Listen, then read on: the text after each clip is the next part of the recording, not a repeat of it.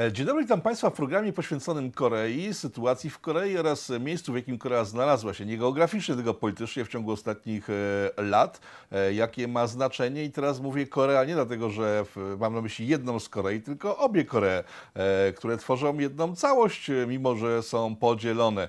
O tym wszystkim porozmawiamy się z panem Oskarem Pietrowiczem. Witam pana. Dzień dobry. Polski Instytut Spraw Międzynarodowych. Dobrze, pamiętam. Tak jest. Jakie znaczenie ma Korea, jedna i druga, w, w dzisiejszej układance geopolitycznej? Bo wydaje się, tak patrząc e, z daleka, że e, jest wykorzystywane instrumentalnie przez wszystkie możliwe strony, Chin, USA i w, w, w geopolityce może nie mieć większego znaczenia, ale chyba jednak ma. E, jaką rolę pełni Korea dzisiaj w, w tej układance? No myślę, że większą niż się wielu wydaje. Oczywiście, jeśli uwzględnimy mm, to, że ten kształt obecny Półwyspu Koreańskiego to jest e, to, co zostało e, nadane w, pod koniec e, II wojny światowej i zostało utrwalone w trakcie zimnej wojny no to rysuje nam się obraz e, obszaru na świecie, który jest podzielony, podzielony pod wpływem e, nie tylko wewnętrznych napięć, ale przede wszystkim napięć międzynarodowych.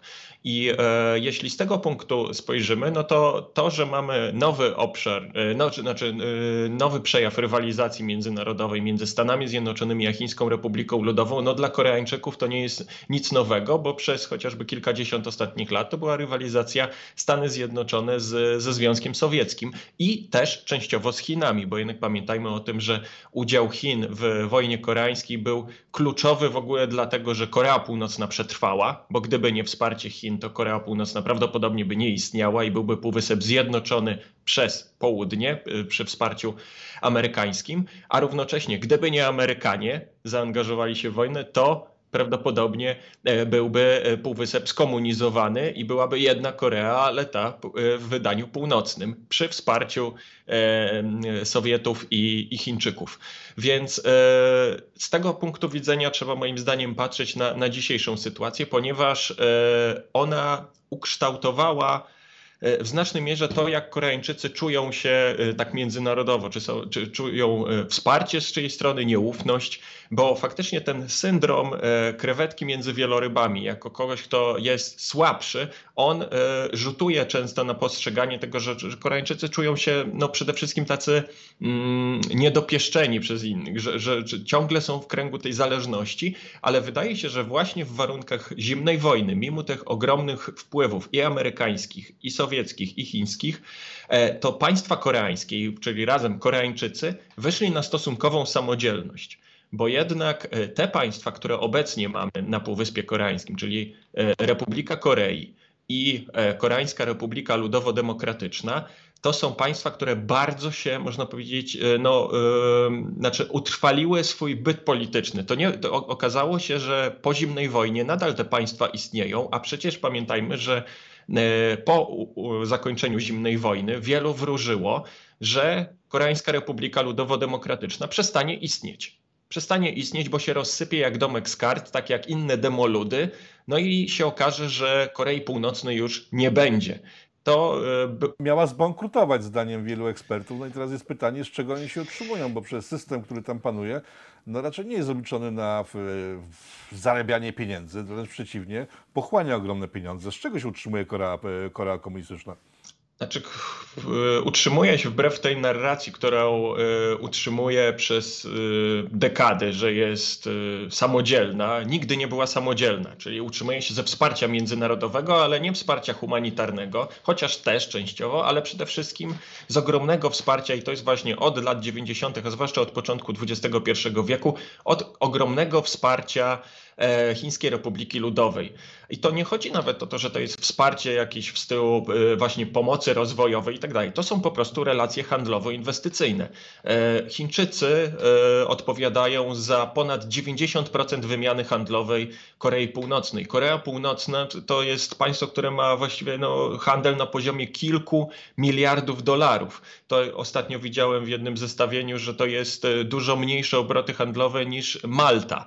Więc, a mówimy o państwie dużo większym, bo to jest 25 milionów ludzi, państwie zasobnym w surowce różnego rodzaju. I tutaj Chińczycy zasysają ile wlezie od, od wielu, wielu lat surowce z Korei Północnej. Korea Północna to przede wszystkim też miejsce taniej siły roboczej dla Chin, ponieważ chińskie, chińska siła robocza już nie jest tak tania i Chińczycy wykorzystują Koreańczyków w sposób, żeby tam produkować głównie proste rzeczy, na przykład tekstylia tak, to jest, e, to jest między innymi tekstylia, e, przemysł lekki, e, dodatkowo właśnie jeszcze z różnego rodzaju surowce, tak, sprzedawane, czyli coś bardzo, bardzo no, takiego prymitywnego, ale wystarczające dla przetrwania. Tyle, że e, tutaj pyta się Pan to właśnie z czego żyje. No tutaj oczywiście jest też element tego, że Korea Północna podejmuje się różnych działań e, nielegalnych, żeby, e, żeby funkcjonować. Tak? To jest między innymi jeden z powodów, żeby się utrzymać, dlaczego Korea Północna od lat rozwija zdolności cybernetyczne. Mieliśmy przecież też przypadki trudne do zweryfikowania, czy na pewno tak było, ale ataków też na, na polską bankowość prawdopodobnie ze strony hakerów północno-koreańskich, tak? Więc e, zdarzały się takie e, incydenty nawet w najbliższym naszym otoczeniu. To były banki między innymi na Łotwie. E, to jest też, e, to jest też no, czynnik taki, który służy temu, żeby reżim się utrzymał. To znaczy, że, ten, że to jest z, jednej strony E, władze Korei Północnej wiele mówią o tym, że trzeba rozwijać się i tak dalej, i tak dalej, ale równocześnie najważniejsze jest przetrwanie, przetrwanie reżimu w tym kształcie, to znaczy, żeby elity się utrzymały e, i nieważne jakimi sposobami, aczkolwiek e, trochę też jakby nie, nie, tylko bijąc tak w czambuł Koreańczyków z północy, dodałbym, że to państwo w ostatnich nastu latach dokonało ogromnego ogromnych zmian, jeśli chodzi o funkcjonowanie społeczno-gospodarcze, bo to było państwo, które do lat 90., do czasu głodu, e, czyli połowy, połowy, drugiej połowy lat 90., funkcjonowało w systemie, no, nazwijmy takim no, wprost kartkowym. Tak? Dystrybucja państw, system dystrybucji państwowej e, i nic poza tym. E, ten system się wywalił i od tamtego czasu jest de facto przyzwolenie władz na to, żeby e, Koreańczycy jakoś sobie radzili. To jest tak naprawdę no, de facto czarny rynek. Tak? Czarny rynek e, rządzi tą gospodarką. Tak? E, współpraca, handel przygraniczny z Chinami. To jest ogromny, to jest, to jest furtka na świat. Wiele tysięcy Koreańczyków pracujących w Chinach, w Rosji też, z którą graniczą. Więc to są metody, przetrwania w świecie, w który y, poszedł w inną stronę niż sobie y, marzyli y, Koreańczycy z północy, kiedy jeszcze w latach 70., nawet kiedy myśleli, że jednak pójdzie bardziej w stronę wersji socjalistycznej świat niż, niż kapitalistycznej. Tymczasem właśnie przełom lat 60., 70. to jest też niekorzystny sygnał dla Koreańczyków z północy, że model rozwoju Korei Południowej jest jednak lepszy i to jest, i to jest ogromny problem, tak? To jest ogromna, o, ogromny problem, że dla rządzących Koreą Północną e, podstawowe wyzwanie, mimo tego, że czasem mówimy o zagrożeniu ze strony, z perspektywy Koreańczyków z północy, Stanów Zjednoczonych, e, czy wywrócenie się systemu, taka implozja wewnętrzna, to ogromnym wyzwaniem jest to, że po drugiej stronie granicy międzykoreańskiej jest konkurencyjny model, który okazał się lepszy. I to jest ogromne wyzwanie. Jak a, a, czy da się zablokować informacji? To znaczy, czy da się stworzyć system, w którym ludzie na północy nie dowiedzą się tego, co się dzieje na południu? No, y, przez lata to działało, ale tak naprawdę y, to wszyscy nawet uciekinierzy podkreślają, że oczywiście, że mają dostęp do informacji na południe. W związku z tym jest świadomość na, pół, y, na północy tego, jak wygląda życie na południu, ale też jest świadomość wielu problemów na południu, bo e, dotyczących chociażby tego, że jest to kraj, w którym trzeba bardzo e, mocno e, walczyć o swoją pozycję na, na rynku, więc nie ma tu takiej poduszki, jakiegoś parasola socjalistycznego, tylko sobie radź człowieku, tak? Więc to jest trochę, trochę też problematyczne głównie dla, dla tych, którzy uciekli z północy na południe, myśląc, że tam znajdą się w raju. Tymczasem okazało się, że rzeczywistość jest dużo bardziej skomplikowana. I często trafiają na ulicę jako bezdomni na przykład. Tak, to prawda. Jest to, znaczy jest to y, przede wszystkim y, problem taki systemowy, to znaczy, że ci ludzie dostają wsparcie od państwa, ale to jest taki starter i na rozpoczęcie normalnego funkcjonowania, a to są ludzie, którzy, których na przykład dyplomy z północy nie są uznawane, to są ludzie albo w ogóle często źle wykształceni i to jest, to jest też problem tego, że mm, e, ci ludzie są wyszedzani przez Koreańczyków z południa, bo to oddzielajmy często deklaracje od rzeczywistości. E, Koreańczycy z południa, każdy kolejny prezydent pieje nad tym, że zjednoczenie byłoby cudowne, że nasi bracia z północy i tak dalej, no ale rzeczywistość na przykład tak, jest taka, że e, południowo-koreański przedsiębiorca, dopóki dostaje dotacje z rządu, żeby zatrudniać Koreańczyka z północy, to go zatrudnia, a jak przestaje dostawać dotacje, to uznaje, że po co jemu pracownik, który jest niewykwalifikowany, nie za bardzo ogarnia rzeczywistość, dziękuję, do widzenia, radź No i ci ludzie trafiają nawet jeśli nie na ulicę, to do, po prostu do, do świadka przestępczego. To jest bardzo częsty problem w Korei Południowej, który dotyczy Koreańczyków z północy. A czy podwyższenie poziomu Korei Północnej w rozwojowego nie jest w interesie Chin, tak? Bo jeżeli by tak się stało, to w tym momencie e, ten lotniskowiec amerykański powiększa się na, cały, na cały półwysep. I co robią Amerykanie? Bo w, parę lat temu Donald Trump poleciał do Korei Północnej i tam debatował, debatował z miejscowymi władzami na temat współpracy. E, dlaczego to nie doszło do skutku, to chyba jest zrozumiałe, ale czego właściwie Amerykanie chcieli tam w, w Korei Północnej? O, o, o co chodziło w czasie tej wizyty? No tak, no stanął, stanął przez chwilę na ziemi północno-koreańskiej, tak, po stronie, po, po północno-koreańskiej stronie w strefie zdemilitaryzowanej. E, historyczne wydarzenie, ale wyłącznie takie, jak to się mówi, photo opportunity, nic więcej, tak. E, to, było, to było trzecie spotkanie z, z Kim Jong-unem. Wcześniejsze spotkania w Singapurze w 2018 roku i w Hanoi w 2019 to były spotkania, które miały rozwiązać e, problemy, bez, szeroko pojęte problemy bezpieczeństwa. Taka jest perspektywa Amerykanów, że oni traktują Półwysep Koreański przede wszystkim jako problem dla bezpieczeństwa i międzynarodowego, i przede wszystkim Stanów Zjednoczonych, gdyż to jest bardzo istotne, że polityka amerykańska od lat e, jest e, powiązana z tym, że oni rozumieją sobie, że my tam musimy być, bo E, bo traktujemy ten region jako istotny. Po prostu tam trzeba być. Jesteśmy tam od kilkudziesięciu lat.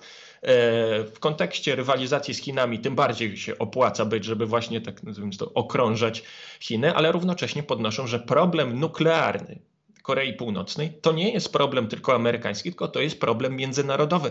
I sporo jest w tym racji, gdyż e, to, co zrobiła Korea Północna przez kilkadziesiąt lat, rozwijając potencjał nuklearny i rakietowy, E, to jest tak naprawdę pogwałcenie wszelkich reguł, jakie rządziły e, reżimem nieproliferacji broni masowego rażenia. Innymi słowy, to co zrobiła Korea Północna może być zachętą dla innych, bo i, i, w związku z tym Stany Zjednoczone od lat, bo to co robi Donald Trump, to jest kontynuacja tego, co Amerykanie zaczęli w, na początku lat 90., kiedy było między innymi tak zwane porozumienie ramowe z 94 roku, które było dużo ciekawszym i dużo takim ciekawszym, w sensie dużo bardziej dojrzałym dojrzałą próbą rozwiązania problemu nuklearnego na Półwyspie Koreańskim niż to, co robi teraz Trump. Trump e, sygnalizuje, że należy doprowadzić do denuklearyzacji Korei Północnej. Tak mówią Amerykanie. A co podpisał w, co podpisał w, w Singapurze w, w 2018 roku?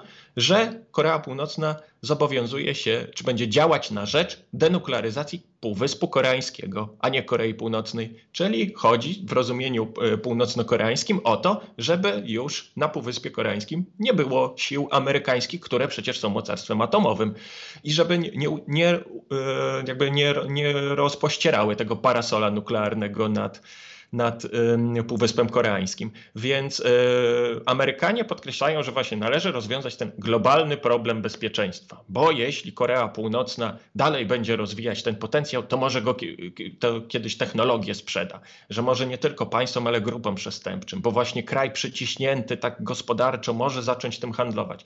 No, są takie obawy i faktycznie to jest od strony takiej czysto prawno-międzynarodowej ogromne wyzwanie, bo e, czy, e, czy można coś zrobić? Zrobić? Czy można Koreę Północną przymusić No, Donald Trump w ramach tej polityki maksymalnej presji e, starał się to robić, tylko że tak naprawdę podważył swoją politykę, bo w 2017 roku mówił: ograniczajcie kontakty z Koreą Północną do wszystkich sojuszników, nie przy, najlepiej wydalajcie dyplomatów, naci, e, zaciśniajcie sankcje i tak dalej, i tak.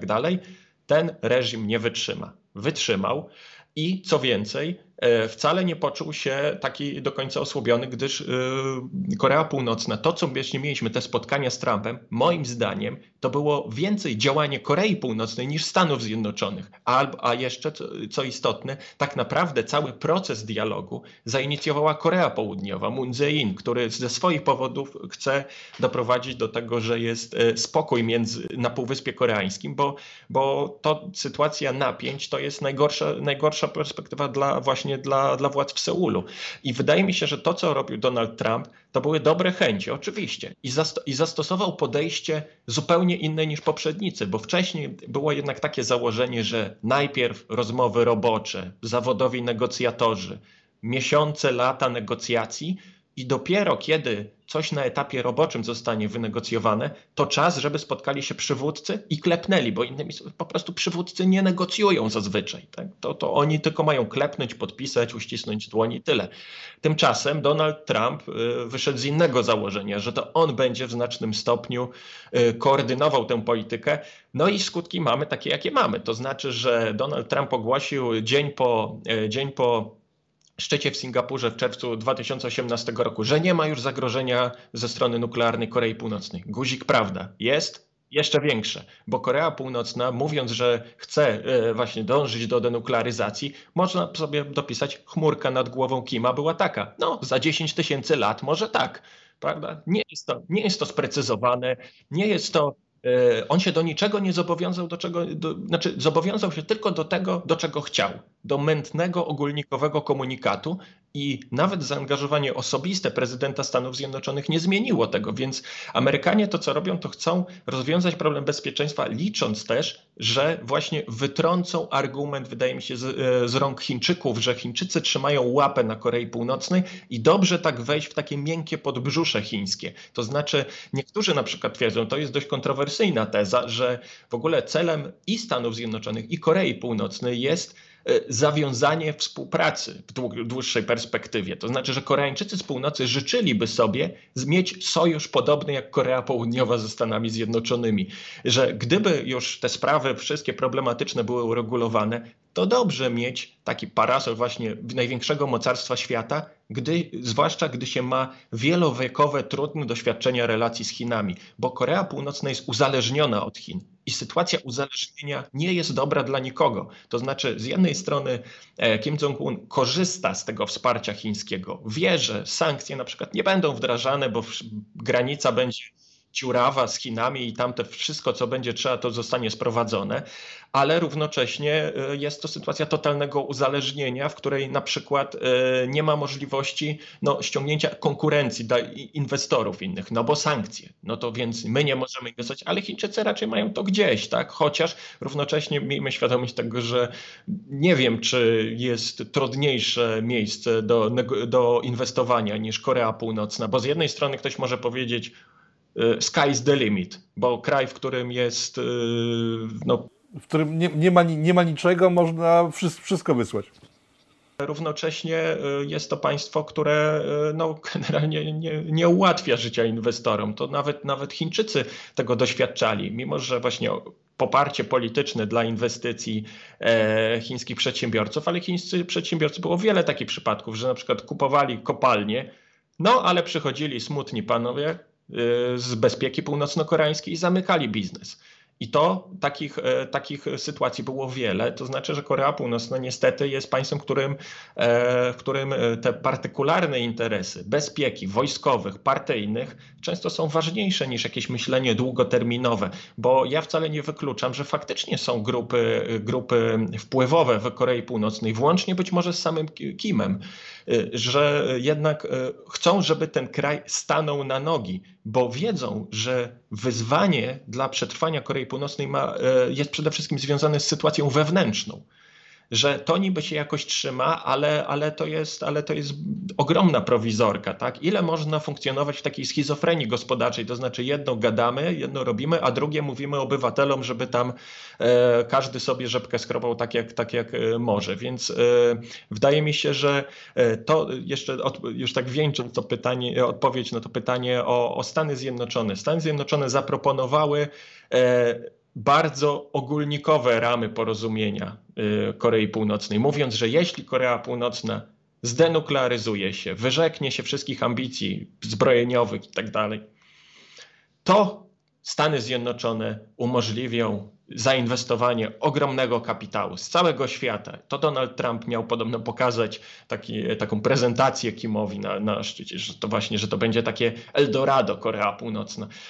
No, e, jeśli faktycznie tak było, a mamy sporo źródeł, że, że faktycznie tak wyglądały te negocjacje, no to Donald Trump e, zachowywał się no, bardzo jak amator totalny amator, zupełnie, to był, on był nieprzygotowany, on w ogóle nie był, e, pytanie, czy traktował to jako właśnie tylko e, dla, dla fejmu, zbudowanie swojej pozycji, że robi coś, czego nie robili poprzednicy, ale tak naprawdę w ogóle nie był przygotowany, jeśli chodzi o rozwiązanie takich systemowych kwestii, bo dla Korei Północnej broń nuklearna to jest fundament przetrwania. Więc jak przekonać ich do tego, żeby oni się tego wyrzekli? Zwłaszcza gdy w zamian dostają obietnicę czegoś bardzo, bardzo mglistego. Tym bardziej, że widzą, co się stało z Ukrainą, która się zgodziła na oddanie broni atomowej i w tej chwili ma dość duże kłopoty.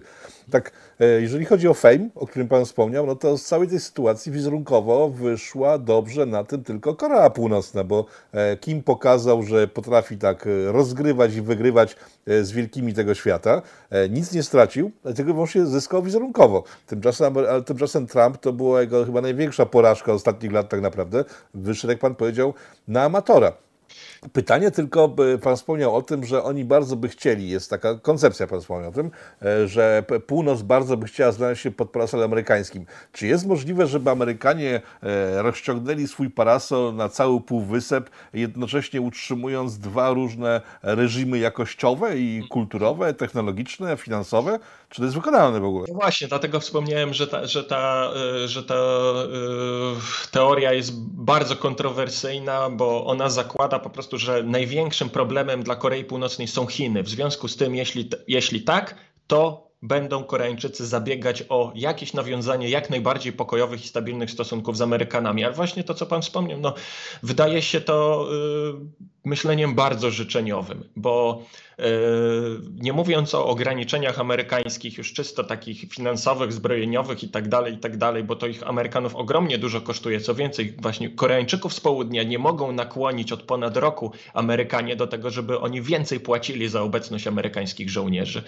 Yy, to te bieżące wyzwania dla amerykańskiej pozycji w regionie są tak duże, że jeszcze dołożenie sobie tego obciążenia byłoby byłoby e, rzeczą, no, która by wydaje się przerastała możliwości amerykańskie, więc wydaje mi się, że to jest takie, takie dość marzycielskie podejście. Wydaje mi się, że istotniejsze dla Amerykanów i może to akurat się w znacznym stopniu udało Trumpowi żeby zająć się innymi sprawami i uspokoić sytuację na Półwyspie Koreańskim, że on w ten sposób sobie kupił czas na zajmowanie się innymi sprawami.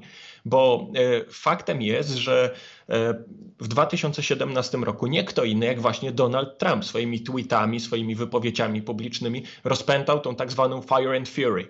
Tak? To znaczy powiedział, że jeśli, jeśli Korea Północna nie przestanie testować e, pocisków rakietowych i, i zbroić się nuklearnie, no to właśnie spotka ją Fire and Fury, jakiego świat nie znał. I Donald Trump rozpętał to, E, oczywiście Korea Północna nie pozostawała dłużna, co też świadczyło o tym, że Donald Trump tak e, myślał, że oni... Zastraszy, zastraszy maluczkich Koreańczyków. Tak, że zastraszy tych, którzy mają w zwyczaju straszyć innych, to więc, więc to było też, wydaje mi się, dość, dość raczej spudłowane, e, ale później po 2018 roku wyciszenie i Donald Trump podnosi jako swój sukces, że przecież Korea Północna już nie testuje broni nuklearnej, nie było próby nuklearnej od tamtego czasu. E, nie testuje pocisków rakietowych dalekiego zasięgu, a te interesują Amerykanów, bo teraz tam jakieś krótkiego zasięgu latają tam, co mają w zasięgu Japonię. To jest z amerykańskiej perspektywy, znaczy z amerykańskiej perspektywy to jest też istotne, ale z perspektywy Donalda Trumpa nie jest istotne. Więc on na swój chłopski rozum, wydaje się, że coś osiągnął.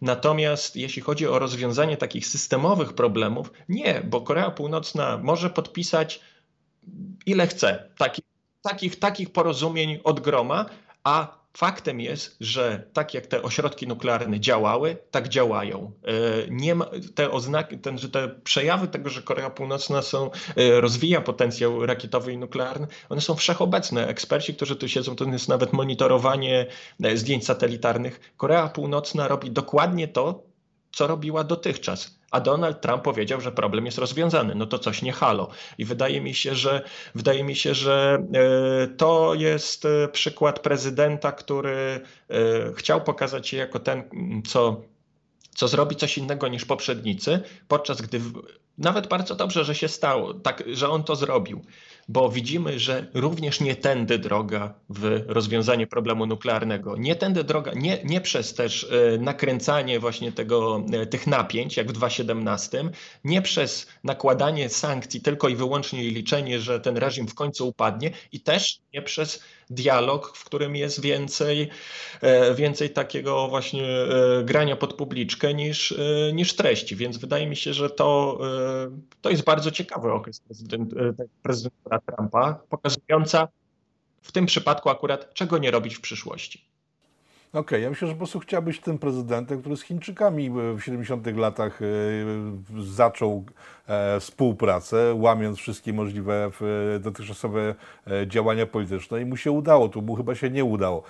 Ale wracając do Korei Południowej, nas jest w bardzo ciekawej sytuacji tak naprawdę, bo jeżeli Trump chce od niej pieniądze za wojsko, którego nie może stamtąd usunąć, z wiadomych przyczyn, no to chyba oni są najbardziej wygrani tej całej sytuacji, południowi Koreańczycy. E, to zależy. To zależy z jakiej perspektywy spojrzymy, bo e, Koreańczycy z południa od lat podnoszą, że e, tak naprawdę ich celem jest pozostanie w sojuszu ze Stanami Zjednoczonymi, ale na dużo bardziej na równiejszych warunkach. Bo obecna sytuacja tam żołnierze to jest jedno, ale druga rzecz to jest tak zwana OPCON, czyli operacyjna kontrola nad siłami zbrojnymi na wypadek wojny. To znaczy Wyobraźmy sobie teoretyczną sytuację. Wybucha konflikt na Półwyspie Koreańskim. I co się dzieje z armią południowo-koreańską? Ona jest dowodzona przez Amerykanów. Taka jest rzeczywistość. I Koreańczycy z południa, e, o ile zgodzili się na to, bo nie mieli też wyboru w latach 50., E, o tyle w, po 2000 roku, gdzie e, tak naprawdę ostatnie 20 lat, to mamy e, już, nie, mamy wątpliwości. Korea Południowa jest państwem, które spełnia wszelkie kryteria, żeby mówić o tym, że to jest mocarstwo niemal regionalne. To jest przepotężna gospodarka, która prawdopodobnie teraz już wejdzie do pierwszej dziesiątki gospodarek w, w warunkach pandemii, bo oni mniej, mniej odczuwają gospodarczo to wszystko niż. E, E, niż tu na przykładowo Europa. To jest państwo bardzo silne militarnie, e, z, oczywiście wyrosło militarnie dzięki, e, dzięki sojuszowi ze Stanami Zjednoczonymi, ale to jest państwo, które już coraz bardziej stawia warunki. I stawia warunki, wiedząc, że faktycznie to, co pan wspomniał, wiedzą, że Amerykanie muszą być w jakimś sensie na Półwyspie Koreańskim. I wiedzą o tym ludzie w Pentagonie, to jest oczywiste. Donald Trump tu mam wątpliwości, bo to jest jednak człowiek, który bardzo myśli Excelem. Tak? Jak się jemu tutaj w tabelce nie zgadza, to uważa, to uważa to za problem. Więc wydaje mi się, że, e, że on mógł brać pod uwagę to, że zresztą mówił o tym w kampanii wyborczej, że eh, najwyżej wycofamy tych żołnierzy z Korei Południowej, niech se Korea Południowa radzi. E, I wydaje mi się, że Koreańczycy z południa e, trochę się też tego przestraszyli, ponieważ e, nawet jeśli są silni, to nie są tak silni, przede wszystkim w kontekście tej nierównowagi potencjału, to znaczy, że oni nie mają broni nuklearnej nie mają tego odstraszania przed potencjalną agresją ze strony Korei Północnej. Więc y, sojusz ze Stanami Zjednoczonymi jest rzeczą, którą Korea Południowa będzie pielęgnować, natomiast chodzi o warunki tej współpracy. I faktycznie ta opcja, która rządzi w Korei Południowej, e, opcja liberalna e, pod rządami prezydenta Moon Jae-ina, to jest opcja, która stawia sobie właściwie taki cel, że z Amerykanami to trzeba raczej na twardo bo, nie, bo tak naprawdę Amerykanie, zresztą Koreańczycy z południa się obawiają tego, że jeśli by się podporządkować polityce amerykańskiej, no to Korea Południowa jest wciągnięta w rywalizację i potencjalnie konfrontację Stanów z Chinami. a Chiny to jest największy rynek zbytu dla Korei Południowej. To jest, to jest najistotniejszy byt gospodarczy dla, dla właśnie tego dobrostanu y, południowo-koreańskiej gospodarki. Koreańczycy z południa mówią wyraźnie, nie chcemy być zakładnikami z wojny potencjalnej amerykańsko-chińskiej i tych wszystkich napięć. Oczywiście, że dużo bliżej Koreańczykom jest do Amerykanów, w sensie właśnie oceny sytuacji strategicznej w regionie. Koreańczycy z południa traktują e, Chiny jako ogromne wyzwanie dla siebie też pod względem gospodarczym. Więc e, dobrze mieć te plece amerykańskie, ale, ale na warunkach, które e, są inne i adekwatne do tego, jaka jest sytuacja tu i teraz Korei Południowej, a nie relacja taka wasalna, bo taka faktycznie była w, w latach 50., 60., 70. A że Korea Południowa jest y, trudnym partnerem, to właśnie przekonują się Amerykanie, bo nie mogą wynegocjować tego porozumienia. A też y, Koreańczycy z południa, i to warto pamiętać, że w latach 60., 70. prowadzili pracę nad własną bronią nuklearną, właśnie w warunkach niepewności co do tego, czy Stany Zjednoczone za Nixona będą wiarygodnym sojusznikiem. I wydaje mi się, że e, nawet nie chodzi o to, że Koreańczycy z południa teraz znowu zaczną pracować nad swoją bronią nuklearną, ale e, bardziej to wskazuje jako taki czynnik tego, że być dobrym sojusznikiem to nie oznacza być sojusznikiem, który będzie na kolanach w relacji do Stanów Zjednoczonych. I, to, I to jest przykład e, istotny, myślę, dla każdego państwa, które jest w relacji sojuszniczej ze Stanami. E, to jest, zresztą Koreańczycy z południa w wielu sprawach są, są uzależnieni od Amerykanów. To, to, to, to bez dwóch zdań właśnie to, co wspomniałem, od, strony czysto militarnej, bezpieczeństwa ale e, stawiają się jak mogą, bo wbrew temu, co właśnie jest takie przylgnęło do, do opisu sytuacji e, międzynarodowej Korei, że to jest krewetka między wielorybami, to to już nie są krewetki moim zdaniem, ani Korea Północna, ani Korea Południowa. To już są takie co najmniej delfiny, które, e, które mają wiele argumentów, żeby brać pod uwagę ich głos, a nie traktować jako taką dostawkę do, do innych. Więc Korea Północna pokazała, że jeśli chce się liczyć, to musi zbudować potencjał nuklearny, bo wtedy się liczy. Bo gdyby nie miała, no to byłoby po prostu takim e, zadupiem, jednym z wielu na świecie, które jest po prostu biedne, e, nierozwinięte i jest problemem bardziej rozwojowym niż bezpieczeństwa. W sumie z tego, co Pan mówi, to wygląda na to, że e, zjednoczenie w Korei nie jest smak nikomu tak naprawdę, bo tak teoretyzując, gdyby e, północ ze swoim atomem połączyła się z południem i tą gospodarką i stworzyła wspólne państwo mające e, broń atomową, no to Chińczycy i Amerykanie, myśl, myśl, myślę, by się bardzo, bardzo mocno musieli rozpłakać wtedy, bo to kompletnie rozsypuje układankę, czyli e, podział, podział Korei jest na rękę obu tym mocarstwom, które tam na miejscu drą ze sobą koty, tak? Tak, zdecydowanie tak, mimo że oczywiście każdy mówi, że zjednoczenie popiera, tak, bo to jest no, takie ważne dla jednych, drugich Koreańczyków, my popieramy ich, ich dążenia. Wspomnijmy o perspektywie Japonii. Dla Japonii to też jest katastrofa, jeśli Korea, z którą zawsze też darli koty Japończycy, e, byłaby jeszcze jeszcze silniejsza, no to, no to, jest, to, to jest to przerażająca perspektywa, właśnie wywracająca tą układankę. Tylko oczywiście to, co Pan mówi, to jest jakaś bardzo odległa perspektywa. Nawet przyjmijmy, że Jutro dochodzi do szczytu międzykoreańskiego, decydują się na zjednoczenie. To będzie to proces. To będzie to proces przerażająco kosztowny. To znaczy jednak doprowadzenie do jakiegoś integrowania się tak różnych bytów politycznych, tak różnych bytów gospodarczych, społecznych, to, to byłoby wyzwanie no, tak gigantyczne, że niektórzy twierdzą, że właśnie Korea Południowa sama nie chce do tego doprowadzić, że będzie się zapierać rękami i nogami. Żeby nie zbankrutować. Żeby nie zbankrutować, bo kto za to by zapłacił. E, więc to jest e, pewien element tożsamościowy istotny, że faktycznie Koreańczycy e, jedni i drudzy są w szkołach uczeni o tym, że trzeba, że to zjednoczenie jest celem politycznym, że to jest bardzo ważne, że przecież już kiedyś byliśmy wieki temu podzieleni, a się w końcu zjednoczyliśmy, więc to jest tożsamościowo istotne. Co więcej, tych ludzi bardzo dużo łączy między innymi niechęć do obcych. To ich to, to i północ i południe łączy, ale, ale jednak e, ogrom podziałów wywołanych właśnie tym, że po 1945 roku doszło do e, utrwalenia się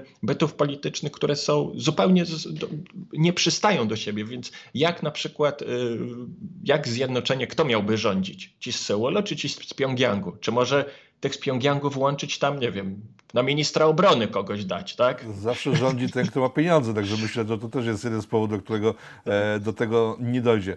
E, panie Oskarze, czyli tak, reasumując, e, Korea stoi przed dużo, dużym wyzwaniem na przyszłość, bo w sumie to zjednoczenie jest fajnym pomysłem na dalszy rozwój, chociaż obarczonym olbrzymim ryzykiem bankructwa e, obu tych systemów. E, Turcją raczej się Korea nie stanie, prawda? czyli państwem, które e, dorobiwszy się na współpracy z Amerykanami nagle stanęło koniem i poszło własną drogą, bo to chyba nie ta sytuacja. No, wydaje mi się, że Korea Południowa nie ma za bardzo, ma inną zupełnie sytuację, tak? bo, bo tutaj e, zwróćmy uwagę na to, że Korea Południowa ma tak naprawdę jednego sojusznika, to jest sojusz dwustronny ze Stanami Zjednoczonymi, więc postawienie się Stanom Zjednoczonym znaczy, jakie są alternatywy. Kore e, południowo-koreańscy eksperci i politycy też e, właściwie mówią, że nie ma nie ma alternatywy dla sojuszu ze Stanami Zjednoczonymi. Nie będziemy podczepiać się pod Chiny, bo po pierwsze Chiny w ogóle nam nie dadzą takich możliwości, jakie dają Stany Zjednoczone. E, co więcej, e, kierunek obrany przez Chiny za Xi Jinpinga to jest kierunek, który jest e, niekorzystny dla dla Korei Południowej, w tym sensie, że to jest, e, chodzi też mi o model społeczno-gospodarczy, bo e, jednak to mówimy o Chinach, które poszły w kierunku autorytaryzmu moc, mocniejszego niż dotychczas i chociażby kontroli nad społeczeństwem. Korea Południowa, owszem, też ma swoje dokonania w zakresie kontroli nad społeczeństwem i tutaj między innymi zawdzięczają sukces walki z koronawirusem, kontroli nad społeczeństwem. Dokładnie to zadecydowało, że tak stosunkowo nieźle sobie radzi Korea Południowa południowa, ale jednak model chiński e, to, jest, e, to nie jest rzecz, którą by chcieli kopiować Koreańczycy z południa. Zresztą e, zwróciłbym tu na, uwagę na, bo tak często mówimy w tych kategoriach twardych, tych, tych hard power, a, a Korea Południowa to też jest przykład państwa właśnie i to jest często, wydaje mi się, słuszny zarzut pod adresem między innymi Polski, że Polska nie wykorzystuje potencjału soft power to znaczy, że e, traktujemy soft power jako coś, co jest e, tam takie kultura, nauka, tak, że to nieistotne. Podczas gdy chodzi o model rozwojowy, promowanie swojej wizji rzeczywistości i tego, co, to, co robi Korea Południowa, e, to jest, to jest jakaś kontrpropozycja, to jest chociażby, no to jest popularność popkultury, to jest jedno, ale właśnie często nie mamy nawet świadomości, że korzystamy z tego, co wymyślili Koreańczycy, że, że pochłaniamy ich popkulturę. Oczywiście tu nie zachęcam nikogo do słuchania K-popu, mimo że się zajmuję Koreą, ale uważam, że to jest zło. E, od strony takiej czysto e, estetyczno-artystycznej, ale to już jest moja, moja opinia, bo, bo, bo nie przepadam za tym. Natomiast jest to bardzo istotny sygnał tego, że Korea liczy się w świecie, bo Korea przez wieki, to co starałem się podkreślać, była raczej zamknięta. A właśnie Korea Południowa skorzystała z tego, z ram, jakie, w jakie wprowadziły ją Stany Zjednoczone. Chiny by nie wprowadziły y, Korei Południowej na, na takie szerokie wody, bo dla, dla Koreańczyków z południa co jest istotne, żeby zaistnieć globalnie na świecie? To jest na przykład wejście na, na listy przebojów w Stanach Zjednoczonych. To jest istotne. Na przykład jak poznaliśmy e, rapera Psy, tak, od Gangnam Style to było dla nas istotne. My zaczęliśmy kojarzyć, to jest Korea Południowa, tak? E, przez kuchnię, przez film. To jest tak samo istotne jak te twarde, te twarde argumenty w dyskusji o tym, kim się jest na świecie. A dodatkowo wydaje mi się, że Korea Południowa jednak w wielu, w wielu sprawach e, jest bardzo zachodnia, w tym sensie, że na przykład zależy jej na porządku międzynarodowym e, w oparciu o reguły, które były w ostatnich kilkudziesięciu latach. Koreańczycy z południa nie za bardzo, wydaje mi się, chcą e, dokonywać jakiejś rewizji porządku międzynarodowego. Na przykład dla nich jest istotny wolny handel, jak najbardziej wolny handel, czyli też protekcjonistyczne praktyki Donalda Trumpa też się bardzo nie podobały Koreańczykom z południa, no ale y, to jest i tak nic w porównaniu do tego, co robią Chińczycy na przykład na Morzu Południowochińskim, bo to jest y, z punktu widzenia prawa międzynarodowego no, nie do zaakceptowania, w tym nie do zaakceptowania dla, dla Koreańczyków, więc wydaje mi się, że tutaj nie ma przestrzeni na zrobienie wolty przez Koreę Południową. To będzie y, jeszcze przez długo bardzo, bardzo istotny sojusznik Stanów Zjednoczonych, ale sojusznik, który y, będzie mógł wskazywać, że tak, to jest istotny problem. Należy go rozwiązać ze Stanami Zjednoczonymi, a nie, że Stany Zjednoczone będą przedstawiać katalog problemów i szukać chętny, koalicji chętnych do ich rozwiązania. Więc to wydaje mi się, że to jest przykład tego, że przez dekady od zależności totalnej ze Stanami Zjednoczonymi można starać się przejść do relacji w miarę równoprawnej. E, tylko trzeba chcieć. Trzeba chcieć i trzeba sobie taki stawiać cel, że się jest e, mm, kimś więcej niż tylko elementem e, układanki regionalnej amerykańskiej, bo Amerykanie tu są tylko przez chwilę na Półwyspie Koreańskim w perspektywie historii. To jest tylko chwilka. Oni są, to, to, to jest to jest tylko, zobaczy się, czy to jest wypadek w historii, czy to jest, czy to jest jakieś, coś, co e, nieodłącznie będzie kształtować jeszcze przez kolejne dekady czy, czy stulecia e, to sytuację na Półwyspie, ale wydaje mi się, że Korea Południowa już się wiele razy postawiła tylko że to nie oznacza wycofywania się, bo oni nie mogą zaszantażować Stanów Zjednoczonych, że jak coś, to się odcinamy od was. No nie, bo, są, bo korzystają z tego, więc wydaje mi się, że oni będą tak lawirować między Chinami, między tymi korzyściami ogromnymi gospodarczymi wynikającymi ze związków z Chinami, a tymi korzyściami bezpieczeństwa wynikającymi z relacji ze Stanami i w kontekście tej globalnej rywalizacji to jest po prostu bardzo ciekawy case, bo... Który, bo który, wa, który warto państw... obserwować, bo to, bo to się może ciekawie potoczyć. To, co powiedział o tej tak. chwili, która mija w tej chwili, jeżeli chodzi o Stany Zjednoczone w, w Korei, pamiętam rozmowę z taksówkarzem w Bangkoku, ten sam, ten, ten sam region, ten, ten ta sama podobna kultura. Ja spytałem go o cenę nowego króla, bo wtedy mieli króla nowego od kilku lat, a on tak spojrzał i tak, ale jest za wcześnie. Ja tak, bo co, bo trzy, dwa lata już minęły, to panie, panie drogi, mówi tak, minie 50, to się zastanowimy, jak oceniać naszego króla. I to jest ta perspektywa azjatycka. E, panie Oskarze, bardzo panu dziękuję za dzisiejsze spotkanie. Mam nadzieję w, na kolejne. E, wspomniał Pan o Polsce i to nie wygląda najlepiej, bo my nie mamy ani hard, ani soft, ani żadnego power tak naprawdę. E, tam ci ludzie się najpierw wzbogacili, teraz pchają pieniądze w kulturę. Przypominam o Oscarze za, za, za film koreański. E, a my przez, tylko że oni się unie, uniezależniali przez ten czas w związku z tym, że stawali się bogatsi, a my chyba ostatnie 30 lat poświęciliśmy na uzależnianie się kolejne i raczej e, nie mamy podejścia takiego jak Koreańczycy, bo chyba nie mamy żadnego power, tak mi się wydaje. Ale to może zbyt e, takie ten mroczne spojrzenie z mojej strony. Bardzo panu dziękuję. Państwu i moim gościem był pan Oskar Pietrewicz, Polski Instytut Spraw Międzynarodowych. Dziękuję. Do zobaczenia wkrótce.